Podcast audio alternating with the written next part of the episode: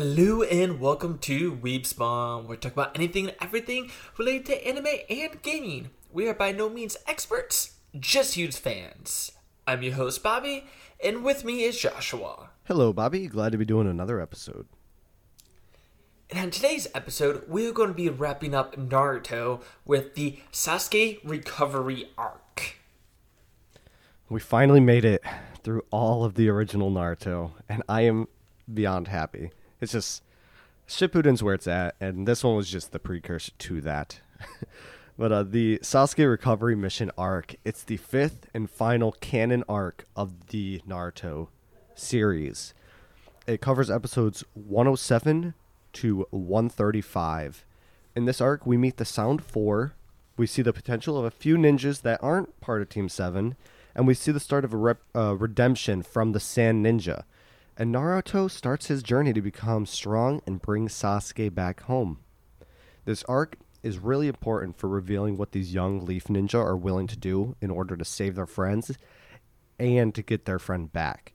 It sets up the start of the future of the Leaf Sand relationship for Shippuden, and we also see a little bit more relationship building between Shikamaru and Temari, which is probably one of the most shipped relationships in the series.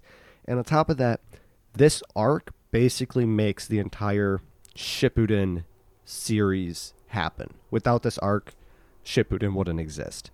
So this is probably the most important arc to set up Shippuden. And I love, and as great anime fashion. Oh, and I also forgot to mention spoilers ahead. Oh yeah, you, if you didn't know that already. If you haven't already caught that, I, I hope if you're not a first time listener reaching arc five, yeah. you should go and uh, listen to arc one, two, three, four coming up here. But just in case I forgot to mention, spoilers ahead. Yeah. But anyways, what I was going to say besides that is I like how in just like this in typical anime fashion, the easiest way they can come up with to make the characters stronger is to go on a time skip or a training years or whatever because the difference between Naruto and Shippuden, if I'm not mistaken, is 3 years. Mm-hmm. Yep. Yeah, the classic time jump.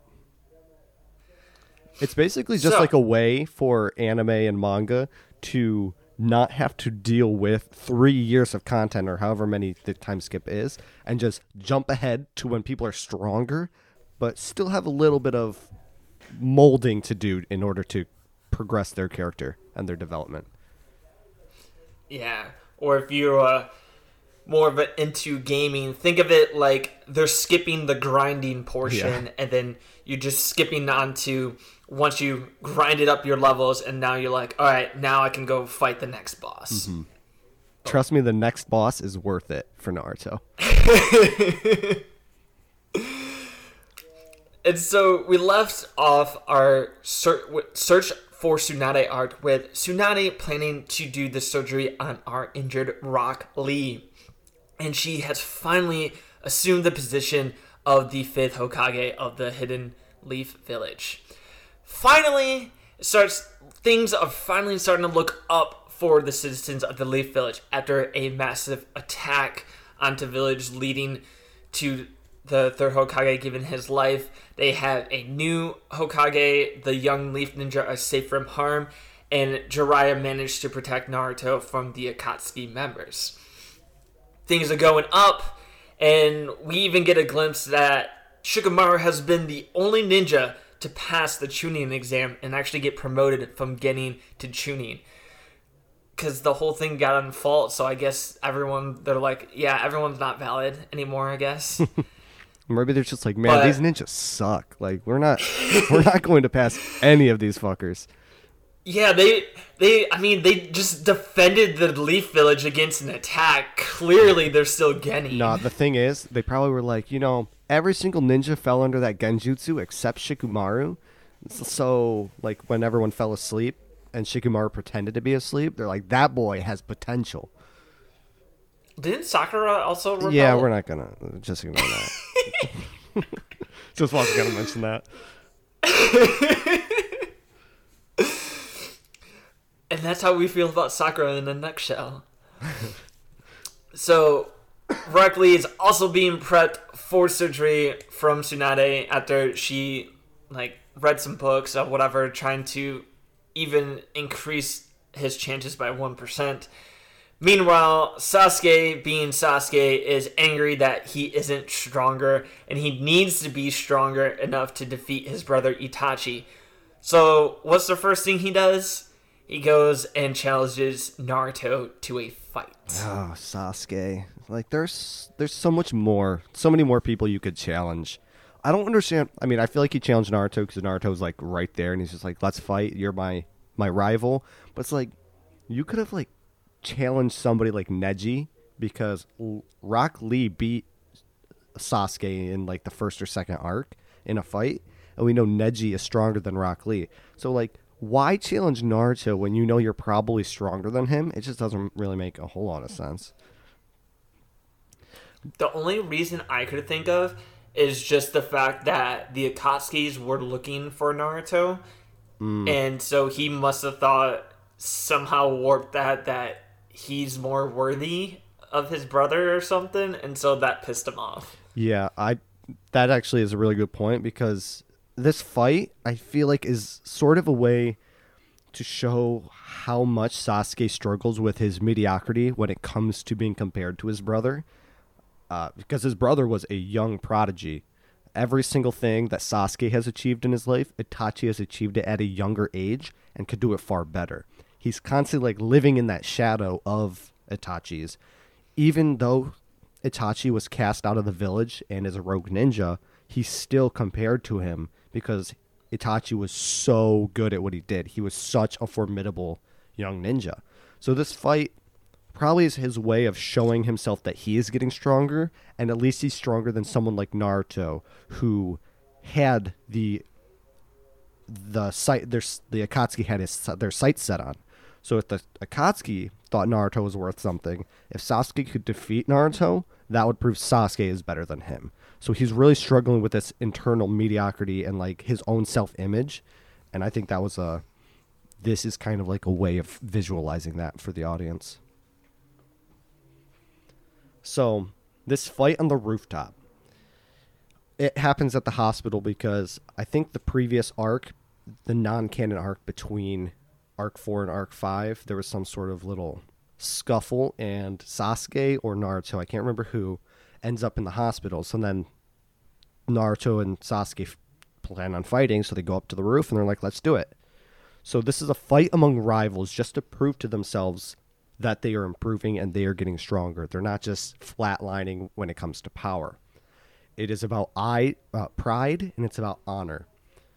So they go and they throw blows at each other, but this doesn't really prove anything. They're not using their new ninjutsu that they've learned.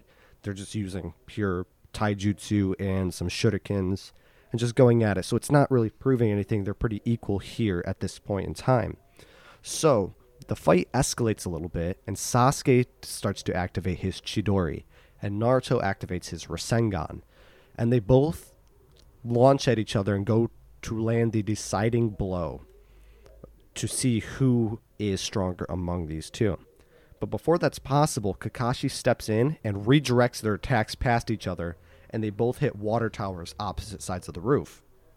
Sasuke's attack creates this massive hole in the water tower that shows just pure destructive power of the Chidori, while Naruto's only makes a small amount of damage. Only a small leak is shown from the water tower, and Sasuke sees this, and he's just so proud and just feels the superiority to Naruto because look at what he did compared to Naruto's bullshit attack. So there's this sense of like heightened awareness that Sasuke's feeling. But then Sasuke notices along the backside of the water tower that Naruto hit, the whole back is completely destroyed and the water is flooding out. And this pisses Sasuke off. He's very envious for the improvement Naruto has shown. And Kakashi's even shocked that Naruto has completely mastered a technique like the Rasengan that takes years to master. So Kakashi and Jiraiya sometime later have this like verbal disagreement and berate each other for teaching their students such powerful techniques that could have easily killed each other. And at one point, they compared the relationship of Naruto and Sasuke to that of Jiraiya and Orochimaru's, which I think is a really important comparison.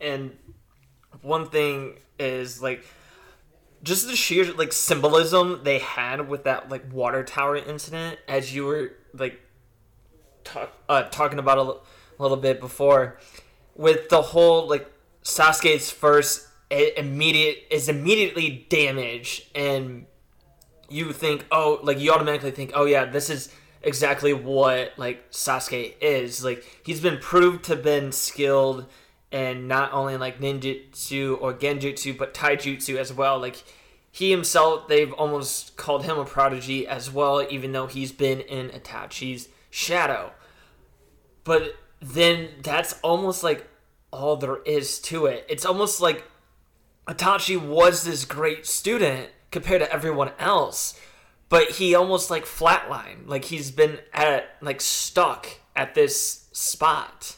So yes, he's strong and like it showed that, but then like going off of Naruto's that you mentioned as well, how he's always been the class clown and no one expected great things of him even though he's always saying like he's going to be Hokage, but then when it comes down to it like when it when the like when he has to prove himself, he does prove it. He shows his hard work, his devotion that he makes up for his lack of skill that he doesn't just naturally have like Sasuke.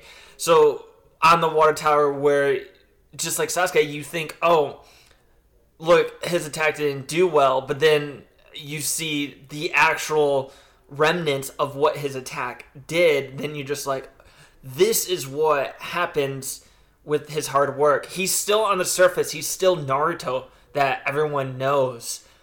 But when the going gets tough, he really does get tough. And I think that kind of helps shows the symbolism where Sasuke has kind of stagnated right now where Naruto has trained time and time again to surpass him and it, they're just always trying to surpass each other because Sasuke never wants to admit Naruto is better than him, and Naruto wants Sasuke to acknowledge him, and neither one of these sides are going to give up. Mm-hmm. Yeah, like this is I feel like pure symbol pure symbolism like you were saying. Just the the surface level shows what they are seen at, but then the the back damage like Naruto's is all the potential that he has whereas you said Sasuke's flatlined. So yeah, the the front destruction is what you see on the surface. The backside is what is actually there. So I think you're absolutely right here. Like there's a lot of good representation of what their characters are and how they represent themselves. So then, after this fight, of course, Kakashi goes and takes Sasuke and ties him to a tree because, you know, he's good at doing that to his students. It's it's what you do to kids when you have to lecture them, right? At least that's Kakashi style. so he ties him up to give him a whole spiel about not attacking his allies, which we will learn sometime in the future that the lesson doesn't really stick too well. But Sasuke, being Sasuke, is stubborn and told him he wouldn't understand until he lost everyone important to him. And then Kakashi's just like, yeah, well, everyone I already know and love has already died. So get on my level, boy. but he also explains that both of them are lucky enough to still have friends despite all the terrible losses and everything that, like, the troublesome past that they had. As Sasuke contemplates whether or not to accept friendship or to continue with his revenge to kill Itachi, he is attacked by the Sound Four. They tell him they can make him even stronger and that he should think it over. And of course, Sasuke, just wanting to seek power, decides that he will leave. And right before he leaves, though, he runs into Sakura, and you get a slight kind of like emotional scene where Sa- uh, Sakura is like crying, pleading to stay, and you just hear Sasuke go, Sakura, thank you, and then knocks her unconscious. And the last thing you see is Sasuke leaving the village. Yeah, so like he gives this very cryptic thank you right before he leaves, which it's it's really hard to decipher at first, and I feel like there's many ways you can interpret this. But it's interesting because he obviously has chosen the path of revenge, which means he's abandoning his friendships that he's made along this way. And this thank you, I feel like it can be deciphered as a way of saying like he has chosen this path of revenge not because he wants to, but because he feels there's no other choice and he owes this to his family because he he's allowing Itachi to run free and that is an insult to his clan because he isn't using the life that he was spared to the fullest. By staying in the village and accepting friendship and letting Itachi run free, possibly killing others, is a complete disservice to his entire family. So he, being kept alive gives him only one purpose. And but by thanking Sakura before he left, I feel like that means he's truly appreciated the time that he spent in Team 7 and he valued their friendship, but it's not the path that was meant for him, so he has no other choice but to leave, but he appreciates the things that were given to him in this time cuz I feel like the conversation he had with Kakashi did set in a little bit knowing that Kakashi has lost everyone that he loved, same as Sasuke. So he understands that friendship is important but there are other things that are important too, and that's the path he has to take. Yeah, I definitely feel like after that lecture, had the sound four not shown up, mm-hmm. I feel Sasuke would have almost grown up exactly like Kakashi did. Yeah, I would agree. Or at least, or at least been maybe have opened up to Kakashi a little more, and then like Kakashi would have tried to like help him how or figure out how he grew into what he's like and did almost the same with him like uh, with Sasuke mm-hmm. but because of the sound 4 and because he was still enticed with this revenge because pretty much all, all the way up until this point his life has been nothing but revenge he never thought about another path until like Kakashi did this so kind of going off of what you did with like the thank you I feel like Sasuke is almost like thank, like you said, thank you that even though all he's been centered around is revenge, that this person has still cared for mm-hmm. him through basically thick and thin, like through everything. Sakura has still wanted to always be by Sasuke's side. So it's like he's kind of been like his final farewell is like, thank you. Like you said, he appreciated that time, but he's like, but I'm going I'm going on the path that you can't go down. We're going on two separate mm-hmm. ways mm-hmm. and it's kind of like a, a goodbye and trying to cut off relationships yeah. at the same time. Yeah, because the last thing we want to do is put his friends in a dangerous situation at this point. And I really like that you said if the Sound Ninja didn't show up, that would he would probably grow up to be like Kakashi because I absolutely believe that probably would be true because it's just like bad timing. He was given this lecture and he was still processing it internally. So then he got this offer from the Sound 4 and it kind of threw him for a loop and he like didn't have time to process it all. If he had a few more days or maybe like a week or two, he probably would have just accepted the fact that he has friends and he needs to let it go. But Sasuke decides to leave. So now that he's defected from the Leaf Village, Tsunade learns of this and she says, Well, we have to retrieve him. We can't just let our ninja free into the world and do whatever they want. They hold intel that's important to us. They're the security of the leaf. We need to prioritize getting him back. So she takes Shikamaru, the newly promoted Chunin, and they she allows him to form a retrieval team. The team is composed of obviously Shikamaru, Naruto, Choji, Kiba, and Neji. And they also ask ask Lee but he has to decline because he's still recovering. So then these five ninja go out and uh, search for Sasuke. So outside the village, the Sound Four tells Sasuke, because he finally met up with them, that he must die in order for his process to work, in order to gain these new abilities. And Sasuke, for some reason, doesn't see this as a red flag at all and says, okay, let's do this. Kill me. So they seal him away in this really large jar with a seal on it in order to advance his curse mark ability. They carry him away towards Orochimaru's hideout. So he's just chilling in this jar and they're just walking away. Once the retrieval team, though, catches up to them, finds their trail, and chases them down, naturally a battle ensues. But the retrieval team is easily captured, and the three members of the Sound Four, or three of the members of the Sound Four, take off, leaving one of them behind to keep the Leaf Ninja at bay.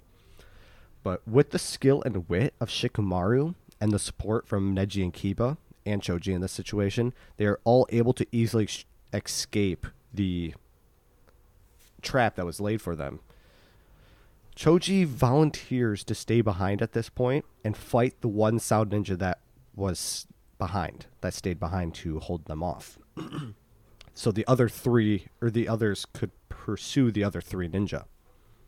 So Choji and the Sound Ninja Jirobo are very closely matched. They have this huge fight that takes place. They're basically experts at brute force and taijutsu. I mean, not really taijutsu, but just massive amounts of damage. They're basically tanks. They just deal a lot of damage and take a lot of damage. So they're very closely matched, and Choji sees this. So he decides to consume these special chakra pills that increase his strength while fighting. It just increases a large amount of chakra, and he can fight longer and stronger. And Jirobo actually resorts to a similar chakra boosting technique, which is also a curse mark similar to Sasuke's. So the battle is still very close. But they're going back and forth with almost no winner. But through commitment and force, Choji comes out on top because he consumes more chakra pills. He has three of them, and each one he takes slowly wears away at his life force. And once he takes the third one, it's almost guaranteed death. But he takes the third one in order to follow through with his mission and help save Sasuke. So he manages to come out on top. He actually kills Jirobo, and he passes out shortly after this. And just these few scenes that show up is also for characters that we haven't really seen on screen, like Shikamaru and Choji, but they do in just this little bit you see them. It does so well to show like background information and just like character development almost, or reinforcing certain ideas you had of them. Like for instance, Shikamaru, that even though they got ambushed, that like time is of the essence. Like they need to capture this or catch up to the Sound Four before they get escape with Sasuke. He was able to still stay calm and like give out orders and determine what is the best possibility to, to get the best outcome in this situation. And he was able to utilize all this to help them escape. But then on Choji's side, that we don't really get to see, and you always kind of think of him as just like this glutton, kind of almost carefree attitude. But then it shows again when it like comes down to it, he's willing to make that sacrifice, the ultimate sacrifice. So the other group has taken advantage of the break that Choji has given them, and they storm towards the other three members of the Sound Four once again getting caught in yet another trap. This time the trap. What? Oh. this trap was laid by Kidomaru. And if you couldn't predict what will happen. Wait, okay, hold on. I want to say, say that. this trap was led by Kidomaru. And if you couldn't predict what will happen already, Neji tells the others that he will stay behind and fight Kido, Kidomaru as they press on. And again, Neji and Kidomaru exchange many blows. And honestly, it was actually a pretty good fight, and it really showed the actual, like, the ocular power of the Byakugan that we haven't really seen. I mean, we got to see the whole chakra points with Neji versus Naruto, and then like the whole Hinata versus Neji was more like for Hinata's like inner dialogue thing going on. So we kind of get a different perspective of like what the Byakugan can actually do besides just like see chakra and the chakra points. And we see now that the only power that was like a rival to that is the Sharingan. And Kidomaru is capable of manipulating projectiles with threads attached to them. And this allows him to move the shots in places that would be in like normal people's blind spot.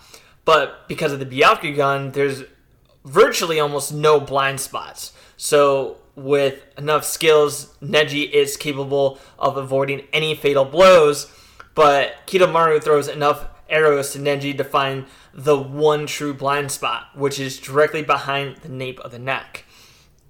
At, um, it's almost like Attack on Titan. After launching his final attack and keeping the arrow within the blind spot, he plans on killing Neji.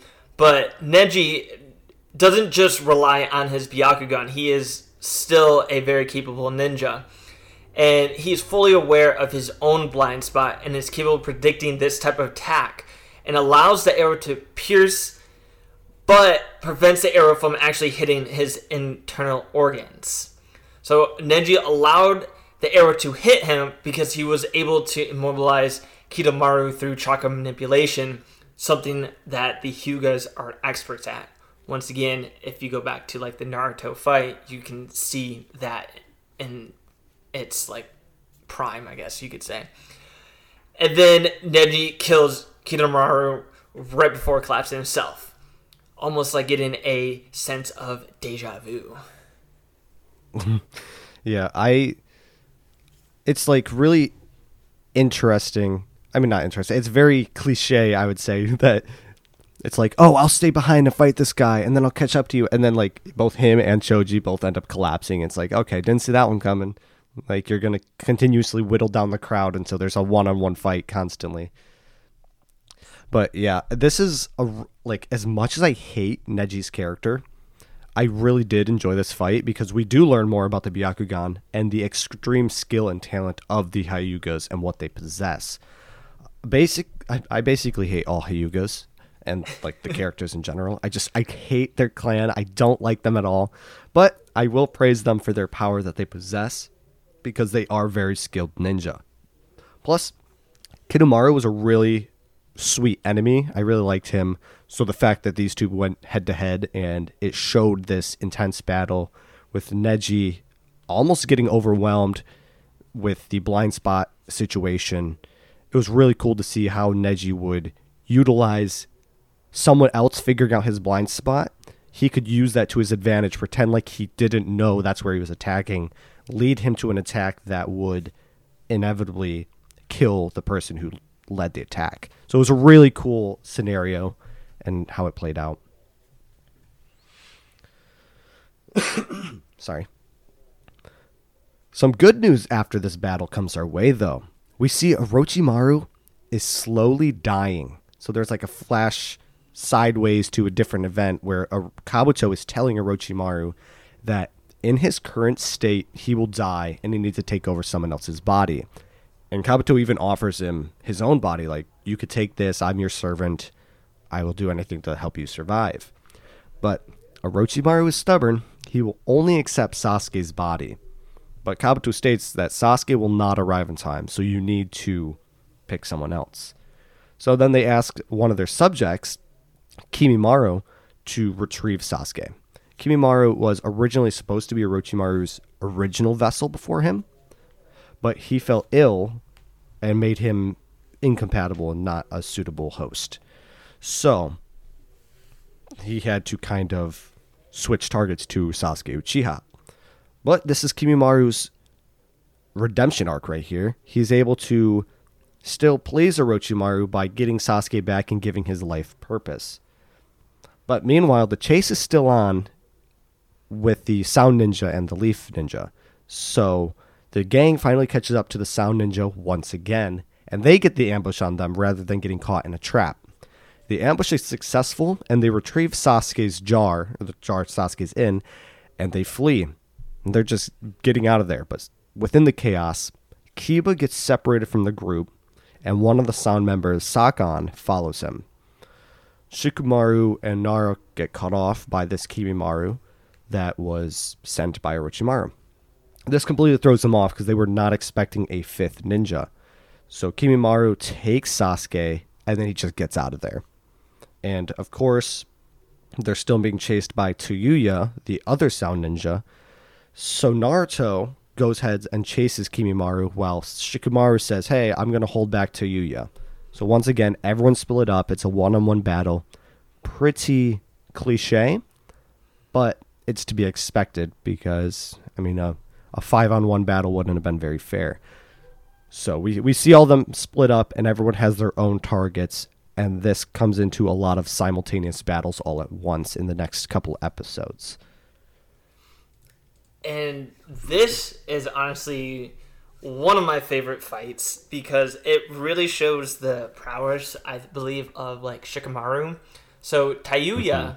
controls three giant demons with a flute, and with this, he's she's able to keep her like distance away from Shikamaru, which he needs to be up close for his shadow possession to work. And then even you might think, oh, why don't you just possess one of the demons? Well, he, if he does that, she can just instantly like get rid of them, and then it's like everything's for naught.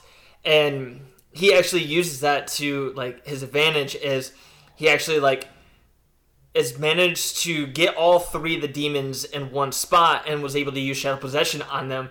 And she goes, "Ha." You forgot I could just get rid of him, and she does that, and he goes, oh, he makes this whole like little act, like, oh, I completely forgot about that.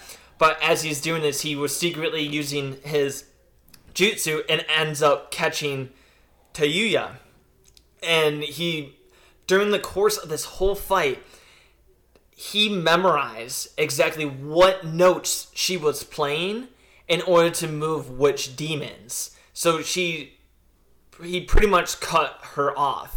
And then this is one spot that I think was really cool is we learn of his a new jutsu he has, which is Shadow Strangle Jutsu.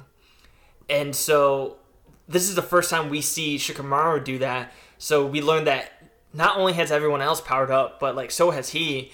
And he begins to like he uses it and it looks like he's about to win. But then of course the curse mark comes and she's slowly fighting it off. And he tries to like hold off on it but just like in the fight with him and Temari, his one like re- weakness is his like endurance like his chakra. And we see that it he's finally reaching his limit and he was going to pretty much lose. And but this time he can't just yell I quit and be safe and like how he did in the exams or whatever. So it looks like he's actually about to die, but then right as he's like uh, his jutsu finally wears off, out of nowhere, Temari just comes and just fucking owns Tayuya and just quickly kills her and then they get like reunited and now all of a sudden you're like wait she's a sand ninja. What is she doing? And so now all of a sudden another piece of the puzzle is coming into this arc and then also this is i want to say maybe it was their fight but i think it's here that the shikamaru temari ship kind of really hit it off. Mm-hmm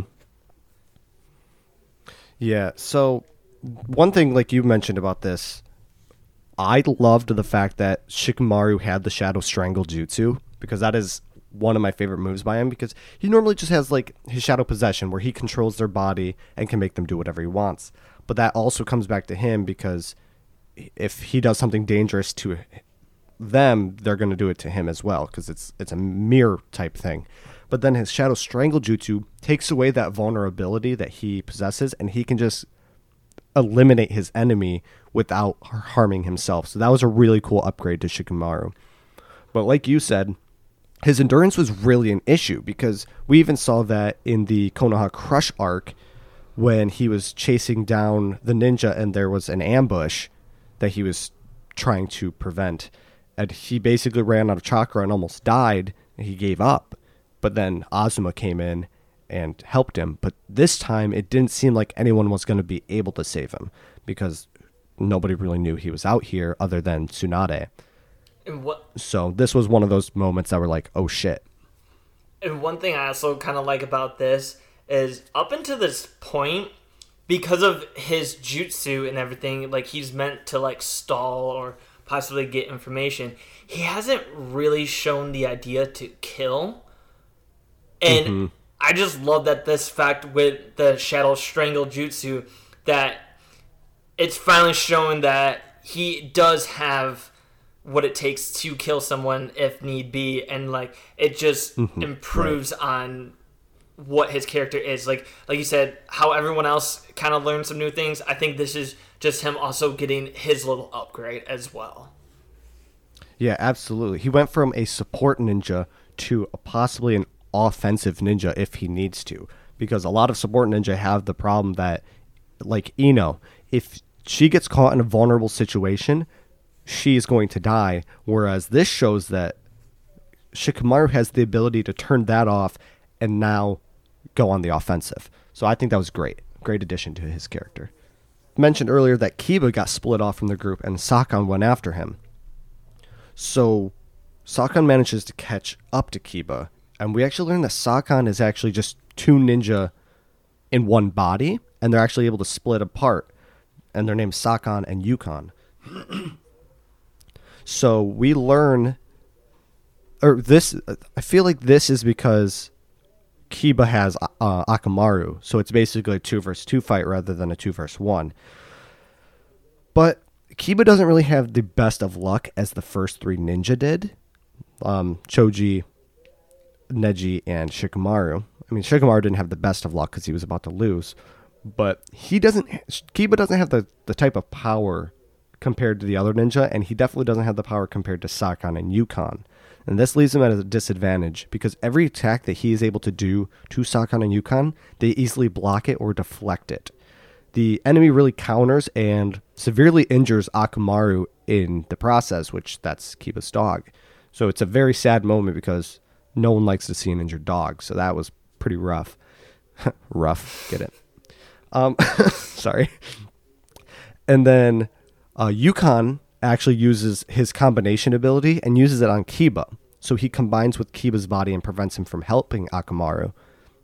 So in order to separate from Ukon, he stabs himself in the stomach, which obviously injures himself and Ukon in the process.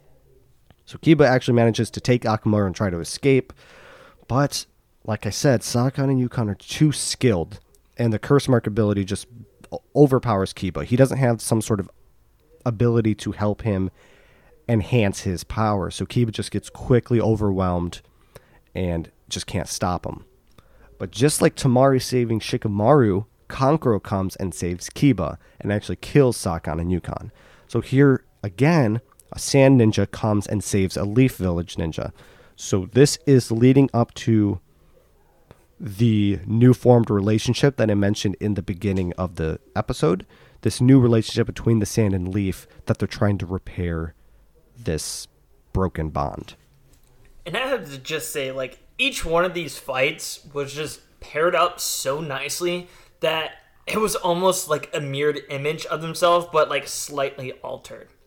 For instance, Choji and Jirobo had very similar abilities that they pretty much relied on brute strength and physical attacks, whether it was like empowering them physically or like however it was, they were had a very similar MO of how they attacked.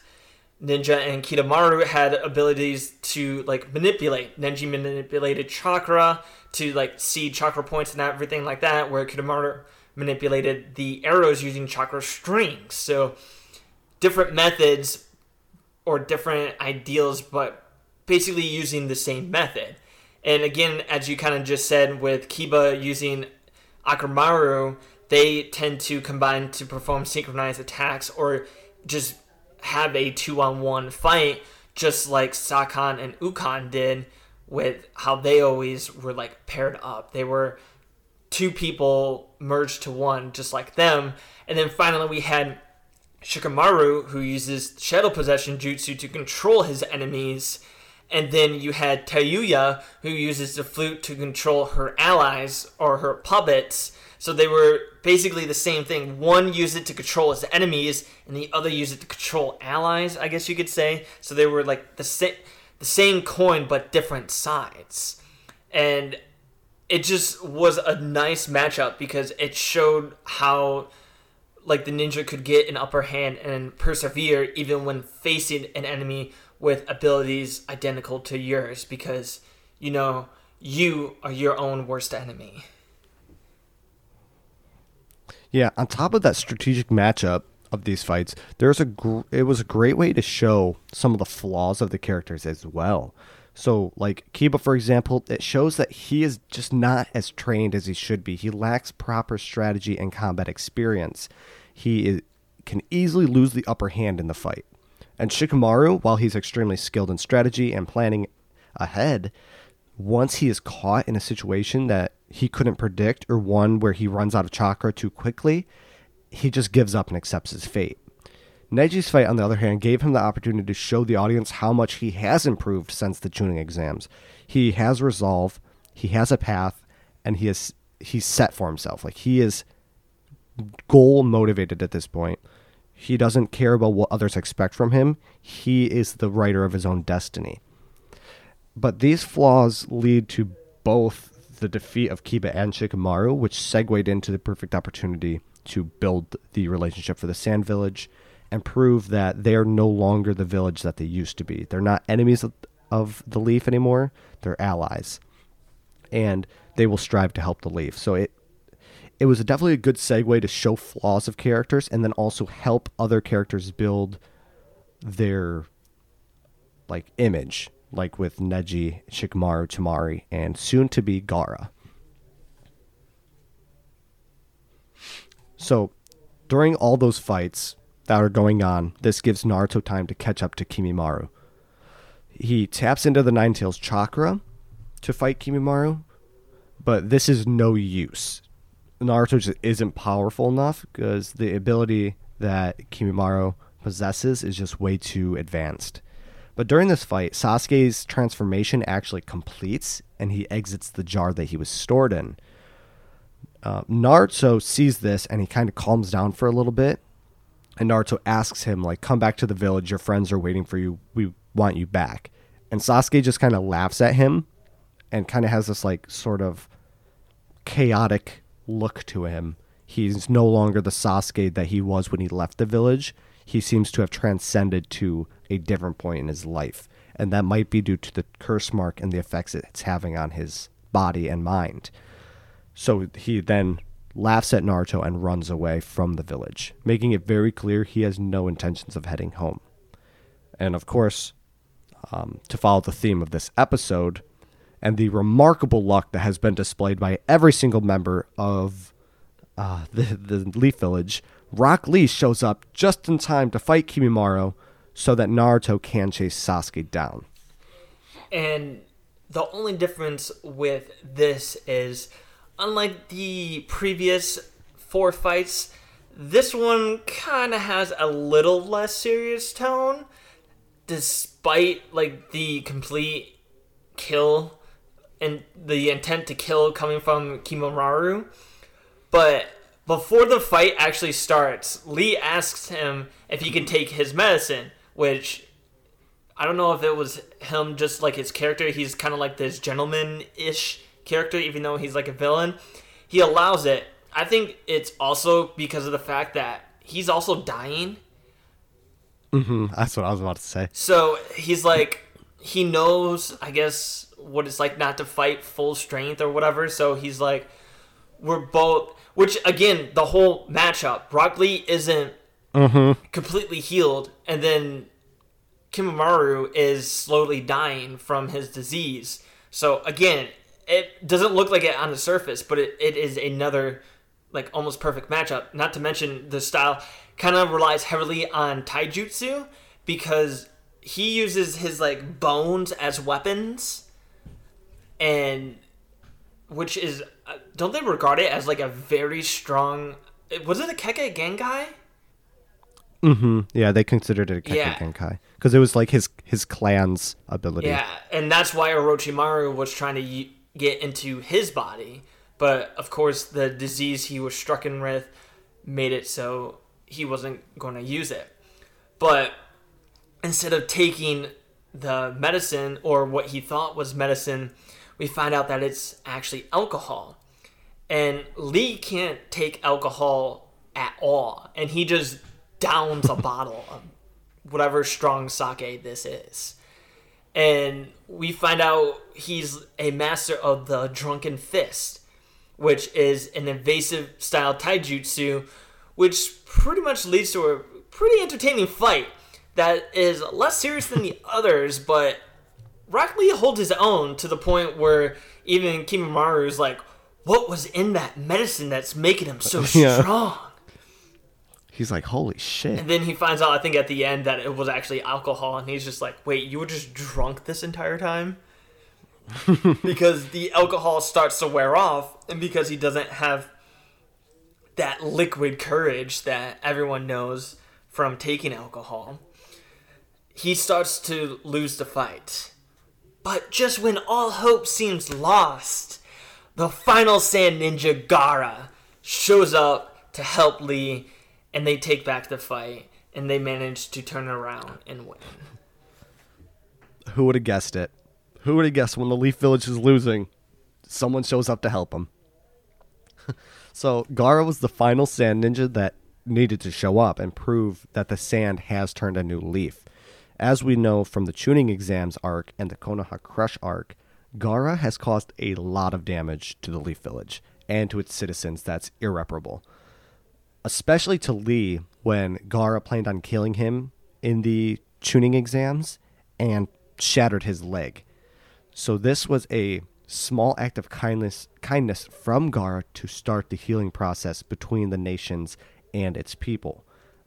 Because once he starts to make amends with Lee, the person he had complete intentions on killing, that shows that he has grown as a person and he's starting to see the fault in his ways. And if you can admit your faults to the person that you caused the most damage to, the rest will fall into place. The Leaf Village is just the is the lesser thing that you have to prove yourself to because you I mean you did try to destroy the leaf but you actually tried to physically kill Lee at that time.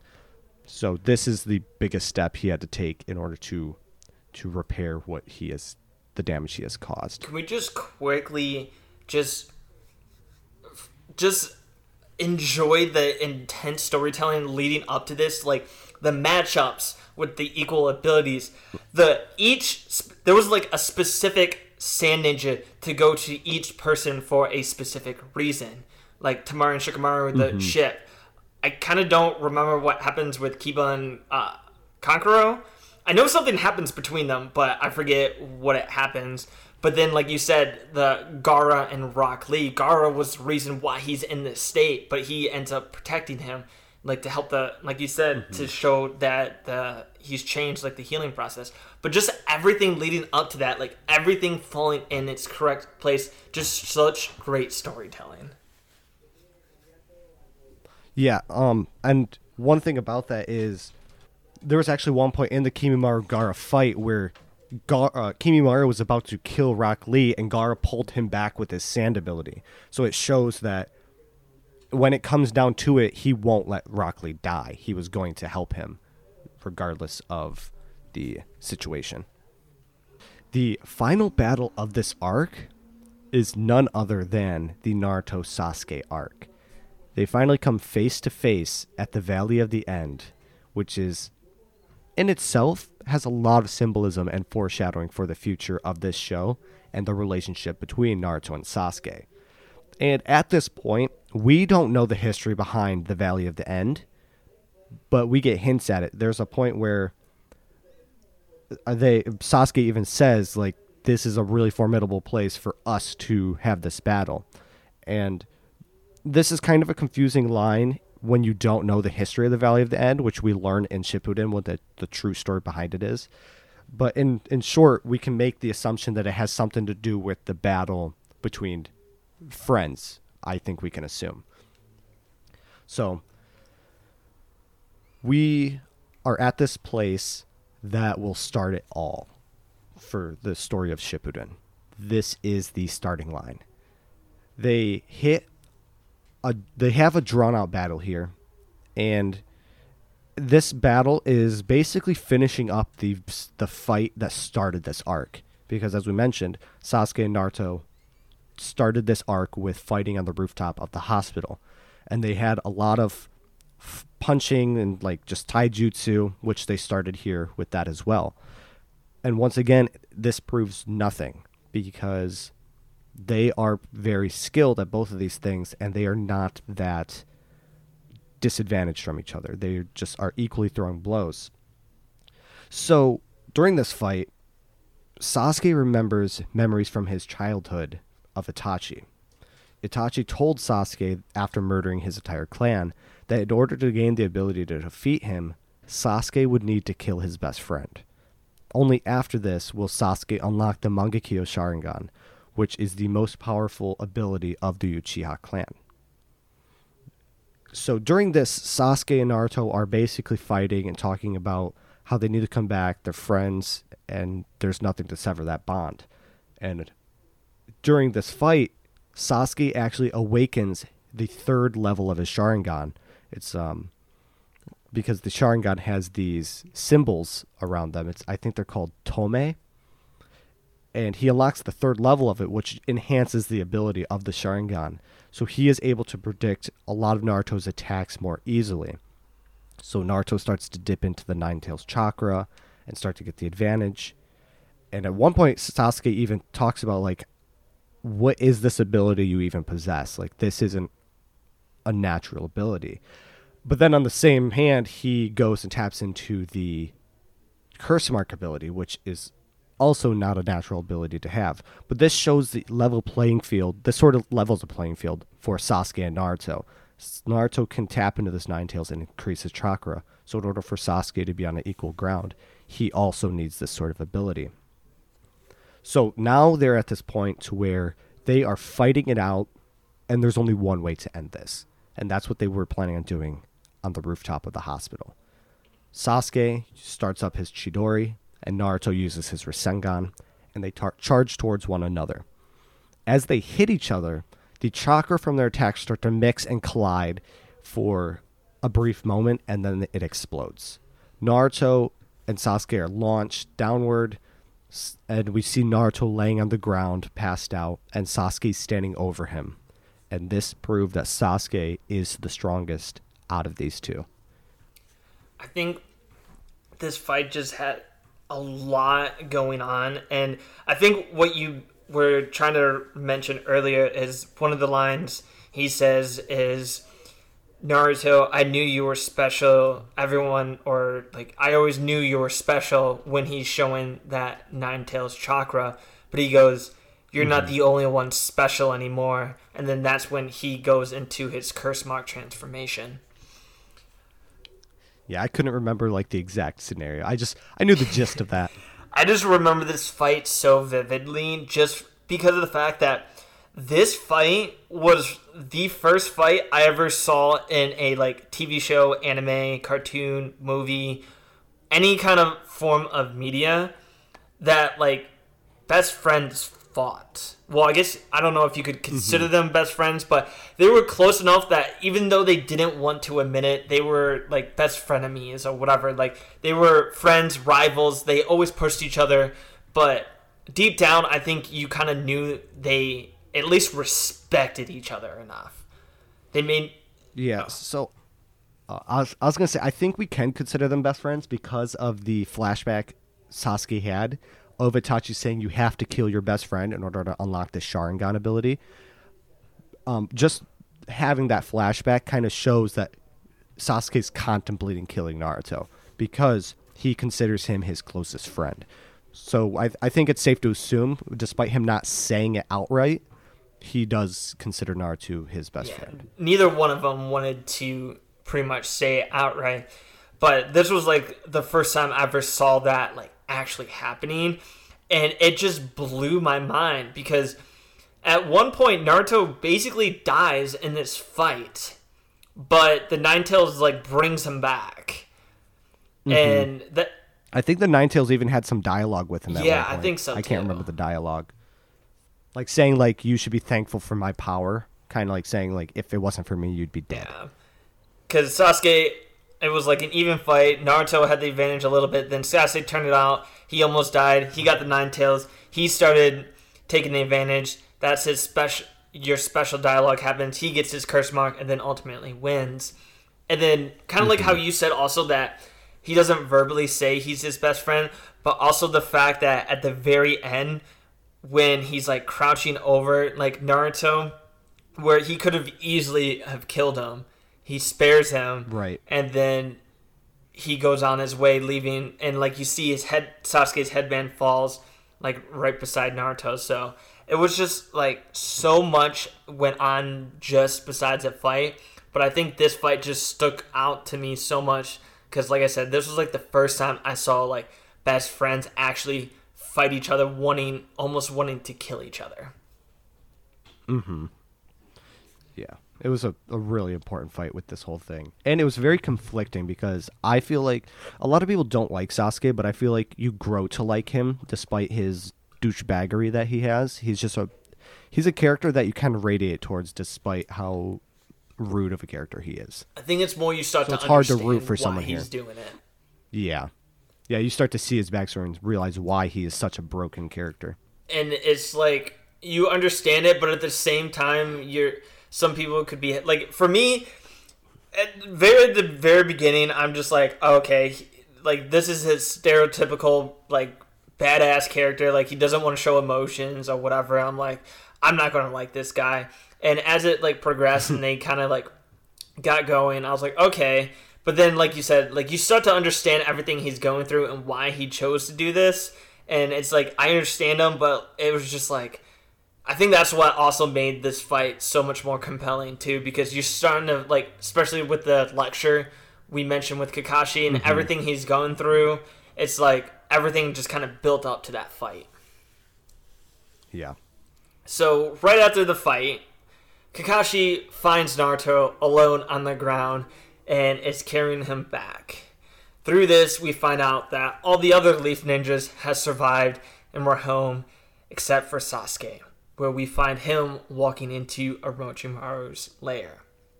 Sasuke thinks about his brother's words once more, stating that he must kill his best friend in order to obtain the power of the Mangekyou Sharingan. But Sasuke exclaims that he will not do what his brother bids. He does not want to follow his same path, but he will find his own power, his own way, and still kill Itachi. But before the arc ends, we learn also that all the members of the Akatsuki plan on plan on engaging in some sort of major plan three years from now.